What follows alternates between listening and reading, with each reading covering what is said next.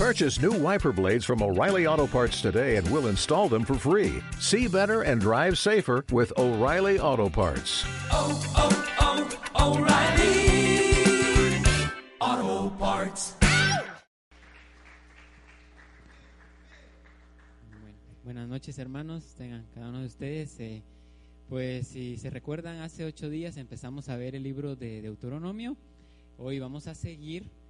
eh, vamos a ver hoy lo que es el capítulo 3, versículo 23. Ahí fue donde nos quedamos la semana pasada. Al capítulo 7, versículo 11. Son tres capítulos un poco más. La verdad que voy a hacer un pequeño resumen de lo que encontramos ahí. La verdad que es bastante, como les decía, que este libro de Deuteronomio fue un discurso que dio Moisés. Todo este libro fue una prédica, un mensaje que Moisés dio antes de morir. Eh, empieza eh, el capítulo 3 al final, en el 23, es donde Moisés relata cómo suplicó a Dios que le permitiera cruzar el Jordán. Esto lo voy a tocar un poquito después porque este es el tema central de mi mensaje, me voy a pasar al siguiente. Y ya en el capítulo número 4 empezamos a ver donde Moisés exhorta a los israelitas a que sean leales a la Torá, leales a la palabra de Dios, leales a lo que Él les había enseñado. Y bueno, si lo pueden leer en sus casas, pues sería bueno, como les digo, es bastante lo que hay. Eh, es eh, prácticamente les está diciendo no se aparten de la palabra de Dios, no se vayan ni a derecha ni a izquierda, sigan exactamente las palabras que yo les doy y les va a ir bien y van a entrar a la tierra y van a gozar de las bendiciones. Ahora más adelante empieza a hablar acerca de la idolatría, esto es en el verso 15 al 40 del capítulo número 4. Aquí sí voy a leer un par de versículos, Eh, vamos a empezar leyendo el versículo 15 al 19. Aquí van a salir en, pues en pantalla todos los textos. eh, bueno, si alguien está apuntando algo, yo les puedo mandar esta presentación. Eh, si alguien lo desea, igual por internet, si nos están viendo o están aquí, yo les puedo mandar esta presentación para que si están ahí apuntando o se les va algún, algún texto ahí. Entonces, vamos a leer ahorita Deuteronomio 4.15. Dice, guardad pues mucho vuestras almas, pues ninguna figura visteis el día que Jehová habló con vosotros de en medio del fuego. Esto fue el día cuando Dios les entregó los diez mandamientos. El siguiente versículo dice, para que no os corrompáis y hagáis para vosotros escultura, imagen de figura alguna, efigie de varón o hembra. Y aquí es bien, como muy específico, dice también figura de animal alguno que está en la tierra, figura de ave alguna alada que vuele por el aire, figura de ningún animal que se arrastre sobre la tierra, figura de pez alguno que haya en el agua debajo de la tierra. No sea que alces tus ojos al cielo y viendo el sol y la luna y las estrellas y todo el ejército del cielo, seas impulsado y te, inclines a ellos y les sirvas, porque Jehová tu Dios los ha concedido a todos los pueblos debajo de todos los cielos. Me voy a adelantar un poquito en el 23, dice, guardaos, no os olvidéis del pacto de Jehová vuestro Dios, que Él estableció con vosotros y no os hagáis escultura o imagen de ninguna cosa que Jehová tu Dios te ha prohibido. Yo creo que está aquí muy claro esto acerca pues de la idolatría. Créanme que nuestro mundo está lleno de idolatría ya desde, desde esa época. Y la verdad que esto es un mensaje para nosotros, no fue solo para los israelitas, es un mensaje, Deuteronomio es un prácticamente un mensaje directo para nosotros. La verdad que si en este mundo no existiera la idolatría, créanme que fuera muy diferente, tuviéramos tantas bendiciones, la idolatría trae tantas maldiciones. Y pues gracias a Dios yo creo que todos los que estamos aquí pues no adoramos ningún ídolo ni cosa alguna, entonces eh, gracias a Dios pues ya estamos por buen camino, pero además de eso yo he escuchado varios mensajes acerca de, de la idolatría. Y algunos créanme que han, me han dejado así perplejo por decirlo así porque es más que eso. A veces nos decimos, bueno, no estoy adorando ídolos, eh, gracias a Dios, pero la idolatría va un poco más allá. A veces lo miramos en nuestras vidas. A veces puede ser que nosotros idolatramos nuestro trabajo, puede ser que idolatramos nuestra familia, nuestra casa, nuestro carro, nuestros recursos, puede ser que idolatramos a nuestros amigos. Créanme que tantas cosas, eh, y eso es lo que vengo a decirles esta noche, que no pongamos nuestra confianza en el hombre, no pongamos nuestra confianza en nadie más, nada más que en Dios. La verdad que nuestro mundo, como les digo, está muy lleno de idolatría y créanme que cuánta maldición ha traído, tanta enfermedad, cuánto trae unas consecuencias, pero fatales. La verdad que, pero gracias a Dios que estamos aquí esta noche y podemos ahí sí que hacer el compromiso de no buscar idolatría, no buscar nuestra felicidad, ahí sí que en cosas de acá, no buscar nuestra felicidad en, en las cosas que Dios nos ha dado, en tanta bendición que nos ha dado, sino prácticamente pues poner nuestra confianza 100% en Dios, que Él es el único Dios. Entonces esto es lo que nos está diciendo aquí Moisés, que no nos hagamos ídolos, que no nos hagamos ninguna escultura, que no pongamos nuestra confianza en ningún ídolo, en ningún Dios, en ningún, en nada, en nada, sino que solamente en Dios. ¿Para qué? Para que nos vaya bien. Amén.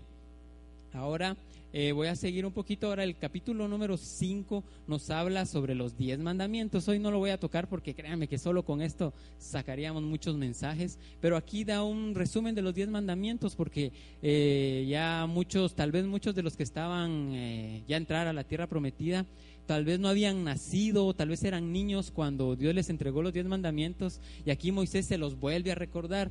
Esto lo podemos ver en Éxodo 17, en Números también hay un pasaje, creo que es como 20, 21, donde vuelve a repetir los diez mandamientos y aquí en Deuteronomio otra vez nos vuelve a explicar los diez mandamientos. Eh, la verdad que todo este capítulo 5 nos habla acerca de los 10 mandamientos. Y como les digo, aquí solo estoy dándoles un resumen eh, en sus casas, pues ustedes ya los pueden leer despacio, lo pueden leer eh, allá más, más despacio porque son bastantes versículos. Me voy a adelantar ahora al capítulo número 6.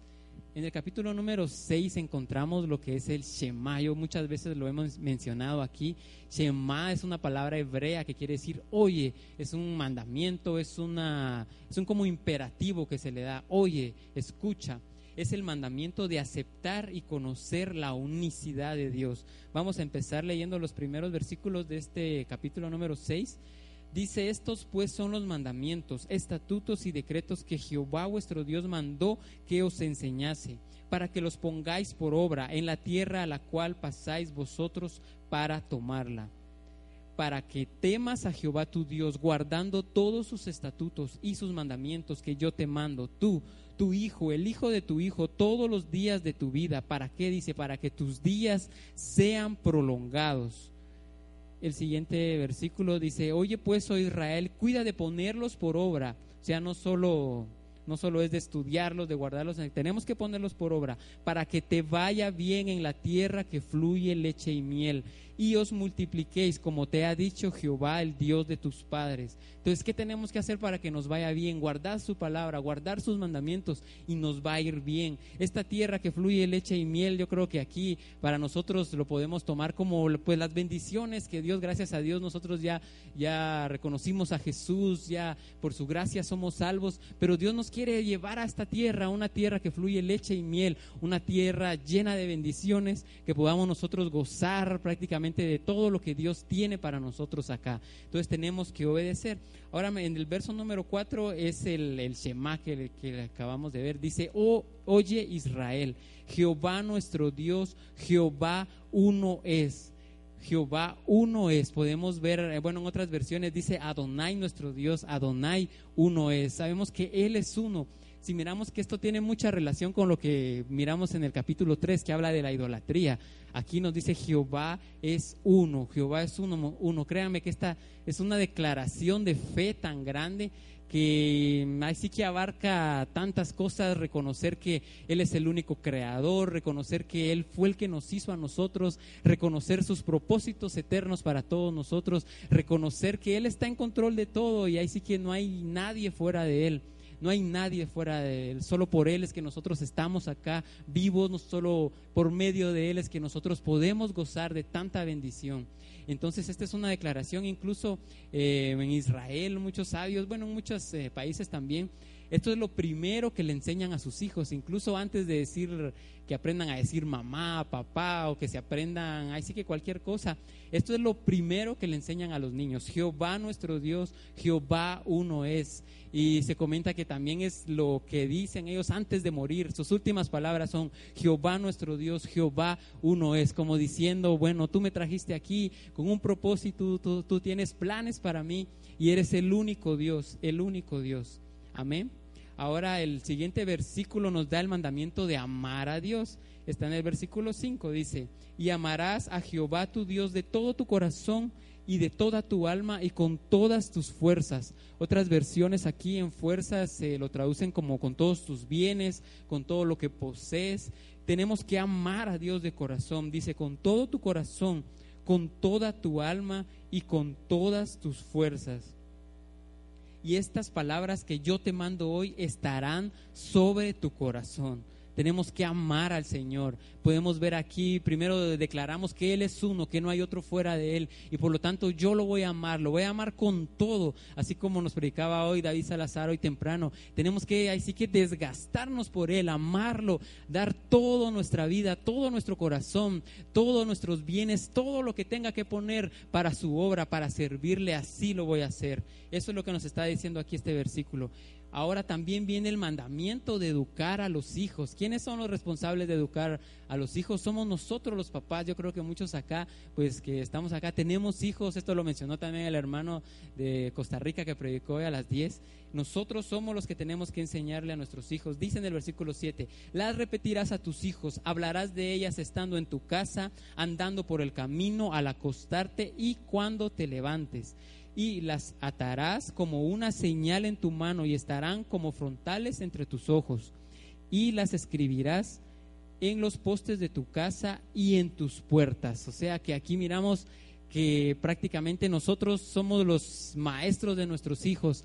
Gracias a Dios porque tal vez en el colegio le están enseñando la Biblia, en la iglesia pues también se les enseña en escuela dominical, pero los principales responsables, el primer responsable de la educación espiritual de los niños son los padres, son, somos nosotros los papás. Saben que Dios nos va a demandar por eso, Dios nos dio nuestros hijos para que, ahí sí que pues es una bendición, yo creo que todos los que acá tenemos hijos, no hay mayor regalo que ese, es una herencia de Dios pero nosotros es nuestra responsabilidad instruirlos, instruirlos en el camino de Dios, instruirlos en la Biblia, enseñarles cómo vivir, cómo amar a Dios. Entonces aquí podemos ver, así que principios tan prácticos que como les digo, nosotros ya, ya lo sabemos, pero tenemos que recordar, tenemos que recordar todo esto. Por algo están aquí en este libro tan lindo de Deuteronomio y son para nosotros, son para estos días algo muy interesante también lo podemos ver en Marcos 12, 28 cuando uno de los escribas que los había oído disputar, dice, sabía que le, les había respondido bien, le preguntó, aquí le preguntó a Jesús, ¿cuál es el primer mandamiento de todos? ¿Y cuál fue la respuesta de Jesús? Vamos a ver en el siguiente versículo. Jesús le respondió, el primer mandamiento de todos, el primer mandamiento de todos es, si pueden ver, son exactamente las palabras que acabamos de leer en Deuteronomio 6:4.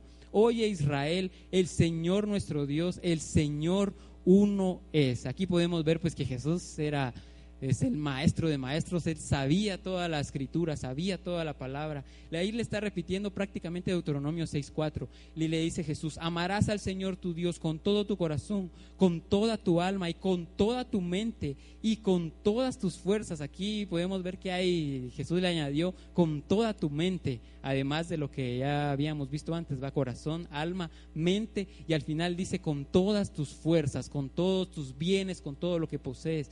Este es el principal mandamiento. Después Jesús le dice, y el segundo es semejante, amarás a tu prójimo como a ti mismo. No hay otro mandamiento mayor que estos. Entonces yo quiero, creo que pues es una noche, ya, yo creo que ya lo, ya lo he predicado varias veces sobre esto, sobre el Shema, digo, siempre quiere decir, oye, oye Israel, el Señor nuestro Dios, Él es uno y no hay otro fuera de Él. Aquí, como les digo, es una declaración tan linda, es una declaración que nosotros ah, prácticamente confirmamos nuestra fe en Dios y así que dejamos a un lado la idolatría y creemos solamente en Él, solamente, Él es el único Dios, amén. Ahora pues voy a, eh, al final, pues después de este capítulo, nos vuelve a hablar de otros mandamientos sobre la obediencia, vuelve a hablar también de la idolatría, pero hoy me quiero centrar en la oración de Moisés, la oración de Moisés. Eso está en el capítulo 3, versículo, en el verso 23, del 23 al final, es lo último que está ahí en el capítulo 3. Y la verdad que esta oración, vamos a aprender mucho de esta oración es una oración tan linda que hizo Moisés. no son muchos versículos, pero vamos a aprender eh, mucho. Dice, y oré a Jehová en aquel tiempo diciendo, voy a tenerme ahí un poco. Sabemos pues que Moisés, la, el nivel espiritual de él era tan alto. Yo creo que ustedes se recuerdan cuando fue el incidente del becerro de oro vino, Dios le dijo, mira, voy a deshacer a todos, voy a matar a todos, voy a hacer una nueva nación contigo. ¿Qué le dijo Moisés? No, no, mejor bórrame de, tu libro, bórrame del libro de la vida, pero perdona al pueblo de Israel. Y Dios lo hizo así. Podemos ver que Moisés tenía una relación tan estrecha con Dios, su, ahí sí que su nivel espiritual era tan alto tan alto que él prácticamente como que le ordenaba, Dios decía, quiero esto, quiero tal cosa, y todo lo que su boca decía se hacía realidad. Entonces aquí vamos a ver qué pasó en esta oración, qué fue lo que él pidió. Ahora quiero leer un poco en, Apocalipsis, aquí nos habla algo sobre las oraciones, dice, y miré y vi que en medio del trono y de los cuatro seres vivientes y en medio de los ancianos estaba en pie un cordero como inmolado que tenía siete cuernos, siete ojos, los cuales son los siete espíritus de Dios enviados por toda la tierra y vino y tomó el libro de la mano derecha del que estaba sentado en el trono. Y cuando hubo tomado el libro, los cuatro seres vivientes y los veinticuatro ancianos se postraron delante del Cordero. Todos tenían arpas, copas de oro llenas de incienso. Ahora miren cómo termina el verso. Que son, que dice, las oraciones de los santos. Aquí pues estamos viendo ahí sí que una escena celestial, algo que está pasando en el trono celestial y miramos que están ahí nuestras oraciones, o sea que las oraciones que nosotros hacemos, créanme que no se quedan acá, las oraciones llegan a, a los mundos espirituales, llegan hasta lo más alto, hasta donde no nos imaginamos. Aquí muy bien nos explica este versículo hasta dónde llegan nuestras oraciones. Créanme que el poder de la oración es tan grande. Yo creo que, eh, bueno, ya les he explicado antes de cuando estaba el templo, que estaba el lugar santísimo, estaba ahí el arca del pacto, estaba la presencia de Dios, pero en ese lugar era muy restringido, entraba solo el, el sacerdote, entraba una vez al año, podía entrar ahí. Y ahora nosotros, gracias a Jesús, gracias a su sacrificio, podemos estar en cualquier momento ahí. O sea, cuando nosotros oramos, es como que nosotros estuviéramos en el lugar santísimo. Yo creo que no hay mayor bendición que esa. Antes, pues como les digo, solo una persona entraba una vez cada año. Y ahora todos nosotros tenemos libre acceso, tenemos libre acceso a, a nuestro Dios, a poder conectarnos con Él a través de la oración. La oración, nosotros podemos hablar con Él, podemos hablar con Dios mismo. Imagínense qué privilegio tan grande el que Dios nos ha dado y a veces como que no lo, lo olvidamos o algo. Pero esta noche quiero recordarles así que lo, lo poderoso las, lo poderoso que son nuestras oraciones. Voy a, pasar al siguiente. Aquí está la palabra que Moisés usó cuando dice oré y oré a Dios. Es una palabra en hebreo que es Baet Hanan. Ahora si sacamos pues los valores numéricos de cada letra nos da 515. ¿Qué quiere decir este 515? La verdad que ha sido ah, para muchos sabios como algún misterio, se han puesto a investigarse mucho y casi todos han llegado a la conclusión que Moisés pidió, o sea, oró esta oración 515 veces. Oró 515 veces, le pidió a Dios. Esto es una, así que un ejemplo para nosotros de, de que perseverancia, de persistir en seguir orando y no desmayar. 515 veces. Hay otra palabra que también se, se relaciona mucho con el 515 y es la palabra canto. O sea que tal vez Moisés también eh, como que lo cantaba, no sé la verdad cómo lo hacía, pero fueron 515 veces. Han llegado a la conclusión que Moisés comenzó a orar, a suplicar el 7 de Tishrei y terminó el 7 de Adar en la mañana. Eh, prácticamente hay entre Tishrei y Adar hay, em, saber, cinco meses de diferencia. Tishrei siempre se le menciona como el séptimo mes, cuando en la Biblia miramos el séptimo mes, es este Tishrei, y el Adar es el de doceavo mes, el mes número doce. Entonces son cinco meses de diferencia. Prácticamente Moisés pasó orando cinco meses, cinco meses, muchos creen que hasta tres veces al día, otros creen que más, pero pasó pidiendo esto, pasó orando. Y ahora vamos a ver qué fue lo que Moisés pidió. Ah, hay otra cosa aquí también eh, muy interesante en esta palabra que la raíz está relacionada con la palabra que significa gratuito. Ahí aparecen las letras en hebreo como está en los escritos originales, pero la raíz, ¿qué es lo que aprendemos aquí? Que la raíz básica de ambos términos es gracia, es algo que significa gracia. ¿Qué fue lo que hizo Moisés? Pidió por gracia, no pidió por méritos. Y créanme que Moisés bien hubiera podido pedir, él era un gran profeta, era el líder del pueblo de Israel. ¿Cuántos milagros se habían realizado? ¿Cuántos, ahí sí que cuánta palabra de Dios tenía él? Pero él no dijo, bueno, Dios mío, te pido porque yo soy así, yo he hecho tal cosa. No, vino Moisés ahí sí que humildemente a pedir la gracia de Dios. Yo creo que todos los que estamos aquí es la mejor forma que podemos orar, a pidiendo por su gracia, porque si fuera por méritos, yo creo que aquí nadie de nosotros estuviera aquí esta noche. Es solo por su gracia, solo por su gracia. Esto también lo aprendemos aquí en esta oración. Ahora, ¿cuál fue la petición? ¿Cuál fue la petición de Moisés? ¿Qué fue lo que él oró? Eh, para entender esto, en números 20, en los eh, primeros versículos, habla la muerte de Miriam o María, como aparece en nuestras Biblias, y dice que se terminó el agua, se les terminó el agua. Entonces vino todo el pueblo de Israel a, reunirse con Moisés y Aarón a decirles, danos agua, ¿qué vamos a hacer? Vamos a morir aquí en el desierto. Vino Moisés, oró con Dios, Dios le dijo, mira, reuní a los principales, a tus líderes, en otras palabras, vayan sobre tal roca, estudien la Biblia y ahí Dios, yo les voy a dar agua. Pero Moisés reunió a toda la gente, eh, reunió así que a todo el pueblo, y muchos empezaron a murmurar, muchos se, se, empezaron a quejar, a decir vamos a morir, empezaron, y empezó con un gran alboroto ahí. Y Moisés llegó un tiempo que no sabía qué hacer y se enojó. Dios le había dicho, háblale a la roca y la roca les va a dar agua. ¿Qué hizo Moisés? Agarró su vara y le pegó a la roca. Incluso creo que ahí está la palabra ahí, le dice necios o eh, no me acuerdo, tontos, aparecen otras versiones. Así les dice a los, a los incrédulos, a los que no creían. Y total que después de eso Dios le dice que Moisés y Aarón no iban a entrar a la tierra prometida. Entonces ahí como que quedó la sentencia de Dios. Entonces eso aquí se basa esta petición. Vamos a leer ahora cuál fue la petición.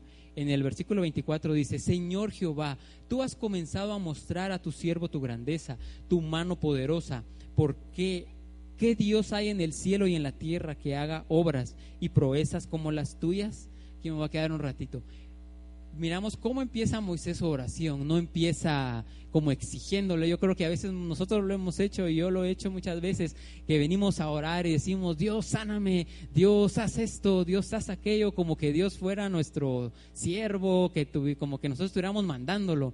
Yo creo que muchas veces cometemos ese error, pero aquí Moisés nos enseña qué es lo, cómo tenemos que empezar nuestras oraciones, alabándolo, declarándole su poder, declarando, eh, ahí sí que sus obras, reconociendo que Él es Dios. Así es como empezamos una oración, humildemente, con un corazón humilde.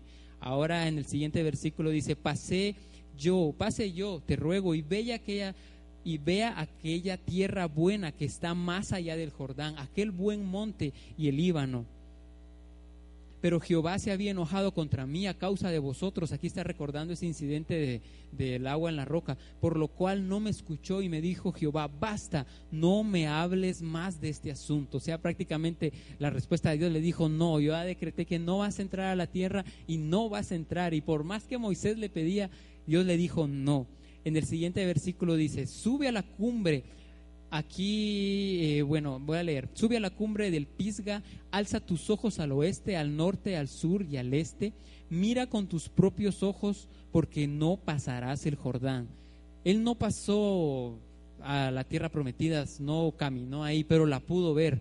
Aquí cuando Dios le dice, sube a la montaña, Moisés pudo ver la tierra prometida, pudo ver todas las bendiciones que Dios tenía para su pueblo. Incluso muchos creen que vio muchas cosas que iban a pasar en el futuro. Incluso Dios le mostró muchísimas cosas a Moisés. Eh, y esto fue como quien dice, bueno, Dios le dijo, Créanme que las oraciones de Moisés eran muy poderosas, pero Dios le dijo, no, yo decreté que no vas a ir, pero ven, vamos, te voy a mostrar, te voy a mostrar cómo van a estar los israelitas, cómo van que a disfrutar todas las bendiciones que tengo para ellos. En el 28 dice, y manda a Josué y anímalo y fortalécelo, porque él ha de pasar delante de este pueblo y él les hará heredar la tierra que verás. O sea, prácticamente le está, aquí a Moisés está en sus últimos días, le está diciendo, mira, ya, eh, como quien dice, ya terminó tu, tu era, por decir así, de ser el líder de Israel. Ya es hora que Josué tome el mando y él los va a guiar a la tierra prometida. Ahora, ¿qué más vamos a aprender aquí de esta oración? Aquí termina la oración. Si le pedimos de verdad, Él no nos puede negar la petición, ya que está escrito en el Salmo 145, 18, dice, cercano está Jehová a todos los que le invocan a todos los que le invocan de veras. O sea que si yo le invoco de veras, si yo le pido con, de todo corazón a Dios, Él va a estar cerca de mí. Créanme que este Salmo 145, eh, muchos sabios aconsejan a, uno orarlo todos los días. Es un salmo muy bonito, si lo pueden hacer, se lo recomiendo. Ahora hay algo que aprendí esta semana, que son los lenguajes de la oración hay 12 lenguajes de la oración. Voy a, tomándolo, voy a ir tomándolos aquí rapidito.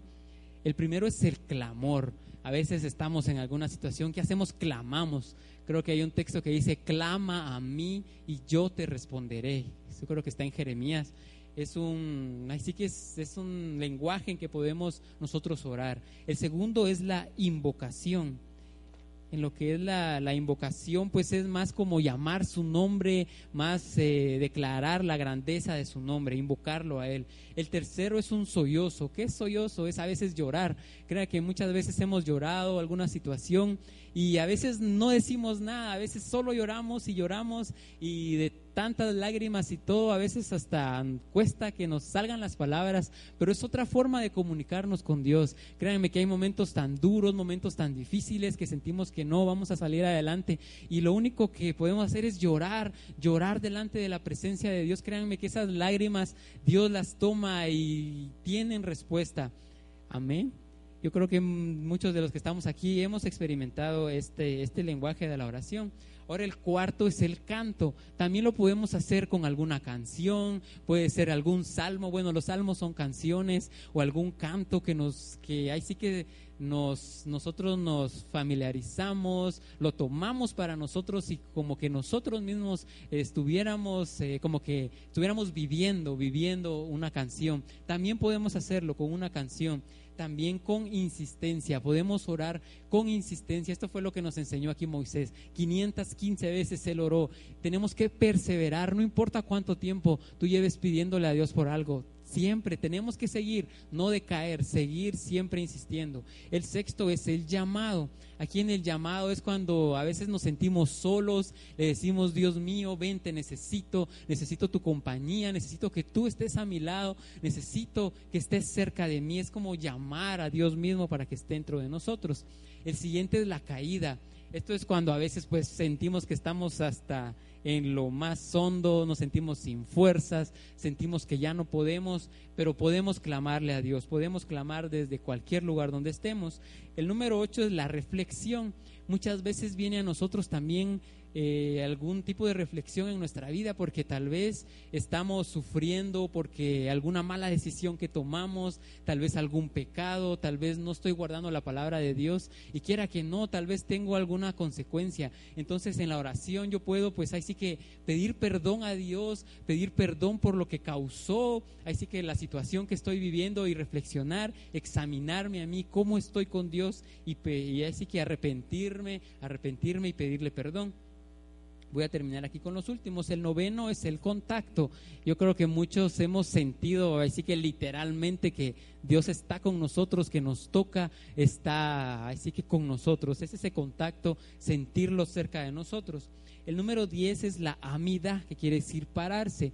Fíjense que hace, bueno, muchos años, unos dos mil años más, recopilaron el 18, 19 bendiciones. Es, es una oración muy bonita que es como que una condensación, por así decirlo, de todas las peticiones que podemos tener ante Dios. Esta es una bendición que hicieron los sabios que prácticamente quiere decir pararse porque se hace de pie como en reverencia a Dios y empieza uno, es muy parecido aquí a la oración de Moisés, que uno empieza reconociendo eh, el poder de Dios, reconociendo que Él es el único Dios y hay varias peticiones como las peticiones generales, por así decirlo. Creo que siempre pedimos por sustento, por prosperidad, por sanidad, por bendición, por paz, por nuestras familias y termina esta oración pues agradeciendo, agradeciendo a Dios por su fidelidad, agradeciéndole por todo lo que Él ha sido con nosotros. Este es otro tipo de oración. Ahora el número 11 es una melodía. Estos también se parece mucho a la canción, pero melodía a veces uno puede agarrar un cántico nuevo, por así decirlo. Uno puede uno mismo hacer su canción, uno mismo estar hablando con Dios y ponerle uno su melodía. Y al final es por gracia. Esto fue, así fue la oración que hizo Moisés, por gracia. O sea, recordar reconocer que solo por su gracia es que nosotros tenemos todo lo que tenemos. Entonces, eh, eh, voy a leer también Juan 16, 24. Esto lo dijo Jesús. Dice, hasta ahora nada habéis pedido en mi nombre pedid y, recibiréis para que vuestro gozo sea cumplido. Gracias a Jesús, nosotros podemos pedir en Jesús, nosotros podemos venir, yo creo que todos lo hemos hecho aquí, venir eh, pidiéndole al Padre y decir, Dios mío, en el nombre de Jesús quiero tal cosa, en el nombre de Jesús necesito, necesito que estés conmigo, por medio del nombre de Jesús, reconociendo por los méritos de Jesús, por los méritos, por su gracia, pedirle a Dios y yo creo que Él nos va a contestar. Gracias a Jesús porque Él vino a hacer ese sacrificio, como le digo, por sus méritos. Nosotros tenemos todo lo que tenemos y podemos invocar su nombre en su palabra. Muchas veces encontramos que invoquemos el nombre de Jesús, podemos pedir con su nombre. Ahora, ¿por qué tanta gente pide y no es escuchada? O también lo podemos aquí tomar para nosotros, ¿verdad? Porque a veces pedimos y como que Dios no nos escucha. Dios escucha todas nuestras oraciones y sin duda Él nos quiere dar todo lo que pedimos, pero no todo nos hace bien. Esto es algo que tenemos que entender, que no todo nos hace bien. Puede ser que tal vez, eh, por ejemplo, yo le esté pidiendo a Dios por un carro, por decirles algo, pero tal vez Dios, en, así que en su infinita sabiduría, Él mira que tal vez yo no he crecido lo suficiente espiritualmente y dice, bueno, no, todavía no te lo voy a dar porque si te lo doy ahorita, tal vez vas a usar el carro, te vas a ir a pasear y después ya no vas a querer ir a la iglesia, te vas a apartar. Entonces, eh, eso es un ejemplo. Entonces tal vez Dios dice, bueno, cuando mira que ya hemos crecido más espiritualmente, Dios dice, bueno, aquí está tu carro. Pero créanme que Dios nos da todo cuando lo necesitamos, cuando nos hace bien, cuando nos hace bien. Y eso es por, porque a veces nosotros pedimos y no, como que miramos que no, no hay respuesta. Además, no siempre recurrimos a Él. Primero a veces nos apoyamos en nuestro dinero, en nuestros bienes, en la fuerza, en nuestras relaciones, amigos que conocemos. Y cuando miramos que nada funciona, entonces pedimos de verdad. Como que dejamos de último la oración. Pero créanme que la oración tiene que ser lo primero. Antes que cualquier cosa, antes que pensar en mis recursos, antes que pensar en cualquier solución que pueda tener una situación, un desafío, lo primero que tengo que hacer es orar, pedirle a Dios, pedirle a Dios, es lo primero.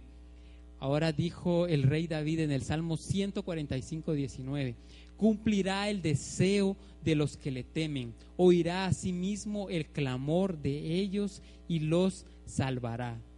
¿Cuál es la diferencia entre, uno entre unos y otros? El que realmente es temeroso de Dios pide una cosa, ¿Qué es lo que pide el temeroso de Dios? ¿Cuál es esa cosa? Dame lo que es bueno para mí. Eso es lo que tenemos que pedir nosotros. Dame lo que es bueno para mí, ya que quiero vivir de acuerdo a tu voluntad. Es muy bonita esta oración. Y también los segundos que piden generalmente, piden, tienen una enorme lista de peticiones de las cuales son muy loables, pero no todas ellas coinciden con el perfecto plan que Dios tiene para cada uno de ellos. Y aquí pues tenemos que entender que a veces, eh, eh, a veces Dios nos dice no. Yo creo que mi papá una vez predicó esto, cabal, cuando Dios nos dice no. Ese fue el, tema una vez de un mensaje. Y a veces pensamos que Dios no nos oye y esto es una, eh, manera, pues una, una historia que llegó alguien con un sabio y le dijo, mira, fíjate, llevo 15 años pidiéndole a Dios por tal cosa y Dios no me contesta. Pero el sabio le dijo, mira, fíjate que Dios ya te contestó desde hace mucho tiempo. La cosa es que la respuesta fue no, le dijo.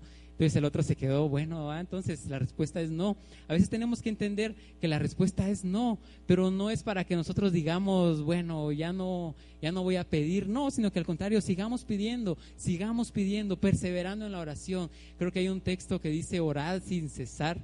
Eso está en Primera Tesalonicenses eh, dice orad sin cesar, no tenemos que desmayar, tenemos que orar siempre. Quiero terminar aquí con en Mateo 26, 39, esto lo dijo Jesús cuando estaba en el Getsemaní, en el monte Getsemaní. Él sabía que le quedaban pocas horas de vida, eran los momentos más difíciles de su vida. en la Biblia podemos ver que su, el sudor de Jesús era de sangre, imagínense qué qué momento ese tan, qué agonía la que él estaba viviendo. Y dice, yendo un poco adelante, se postró sobre su rostro orando, diciendo, Padre mío, si es posible, pase de mí esta copa, pase de mí. Él no sé qué estaba sintiendo en ese tiempo, imagínense qué agonía. Él sabía todo el sufrimiento que le esperaba, sabía que iba a morir al poco, al otro día. Pero al final dice, pero no se sea como yo quiero, sino como tú. Aquí podemos ver que Jesús se entregó su vida porque él bien hubiera dicho, bueno, mejor ya no, ya no voy a la cruz, ya no hago esto y si hubiera regresado, pero no, él quiso hacer ese sacrificio por todos nosotros, para que nosotros tengamos ese acceso y nosotros podamos venir y orar y pedirle a Dios y estar, así que hablar es, eh, orar, perdón, es hablar con Dios, es hablar, Dios es nuestro amigo, y Él es nuestro amigo, Él nos escucha. Entonces eso es lo que quiero dejarles esta, esta noche que no nos olvidemos de la oración, no nos olvidemos de orar. Créanme que es algo que tenemos que hacer todos los días, tiene que ser lo primero que hagamos en el día, lo primero al despertar, lo primero que tenemos que hacer es agradecerle al Señor porque estamos vivos, porque podemos abrir nuestros ojos otro día más, lo primero que tenemos que hacer es orar. Igual antes de ir a dormirnos, tenemos que orar también. Tenemos que orar y no desmayar en la oración. Entonces, a manera de resumen, pues esta noche pudimos ver... Eh, la, eh, que Dios es uno, que no hay otro fuera de Él, que no, así que no hay lugar para la idolatría. Nosotros creemos que Él es el único Dios, Él es nuestro creador, Él es todopoderoso, Él está aquí hoy, esta noche con nosotros y no olvidarnos de también enseñar la palabra a nuestros hijos, enseñarle a nuestros hijos para andar por el buen camino y la oración. Nunca nos olvidemos de la oración. Así que les invito esta noche para que podamos ponernos de pie esta noche y clamarle a Dios esta noche, agradecerle a Él porque nos tiene aquí con vida, nos tiene aquí esta noche a todos nosotros. Creo que desde antes de la fundación del mundo, Él en sus planes estaba que nosotros estuviéramos aquí. Amén. Gracias te damos, Señor, esta noche. Gracias te damos porque sabemos tu palabra, Señor, nos guía toda verdad. Tu palabra, Señor, siempre nos da la respuesta para todo, Señor, todos los desafíos que se nos presenten en esta vida.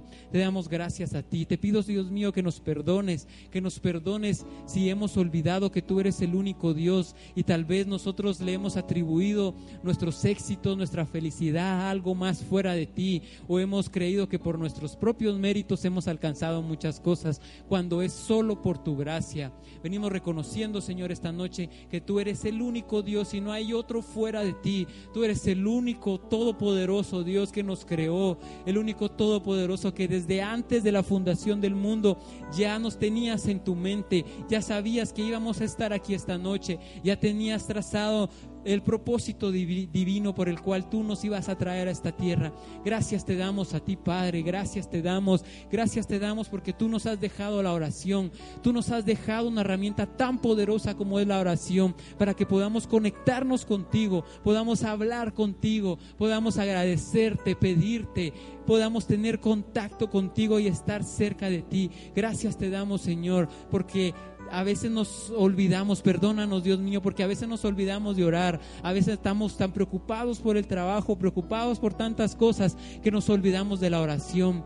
Te damos gracias Señor, gracias Señor y queremos recordar Señor, recordar este principio básico Señor de nuestra fe, que es la oración, la oración, no olvidarnos nunca que la oración es poderosa, la oración es poderosa y tenemos que entender que a veces tú nos has respondido que no, a veces nos has dicho que no, pero es para que nosotros sigamos perseverando, sigamos, Señor, santificándonos más. Yo sé que a su tiempo tú nos darás todo lo que nosotros te pedimos. Gracias te damos esta noche porque nos has hecho entender muchas cosas. Gracias te damos, Señor. Gracias, gracias por la oración, gracias por tu palabra, gracias por tanta bendición que tú nos has dejado a nosotros, tus hijos. Gracias porque nos has escogido a nosotros, nos has escogido, nos Gracias por entregar a tu único Hijo, a Jesús por nosotros. Gracias Señor. Gracias te damos a ti esta noche. No nos queda más que agradecer y reconocer que solo, solo por tu gracia, solo por tu gracia, nosotros tenemos todo lo que tenemos y somos todo lo que ahora somos. Gracias te damos Señor. Gracias Padre, gracias Señor, gracias Jesús, gracias Espíritu Santo por todo lo que nos has hecho entender. Gracias, gracias te damos esta noche. Gracias Señor, gracias solo a ti sea toda gloria, toda alabanza, todo honor. Gracias Señor.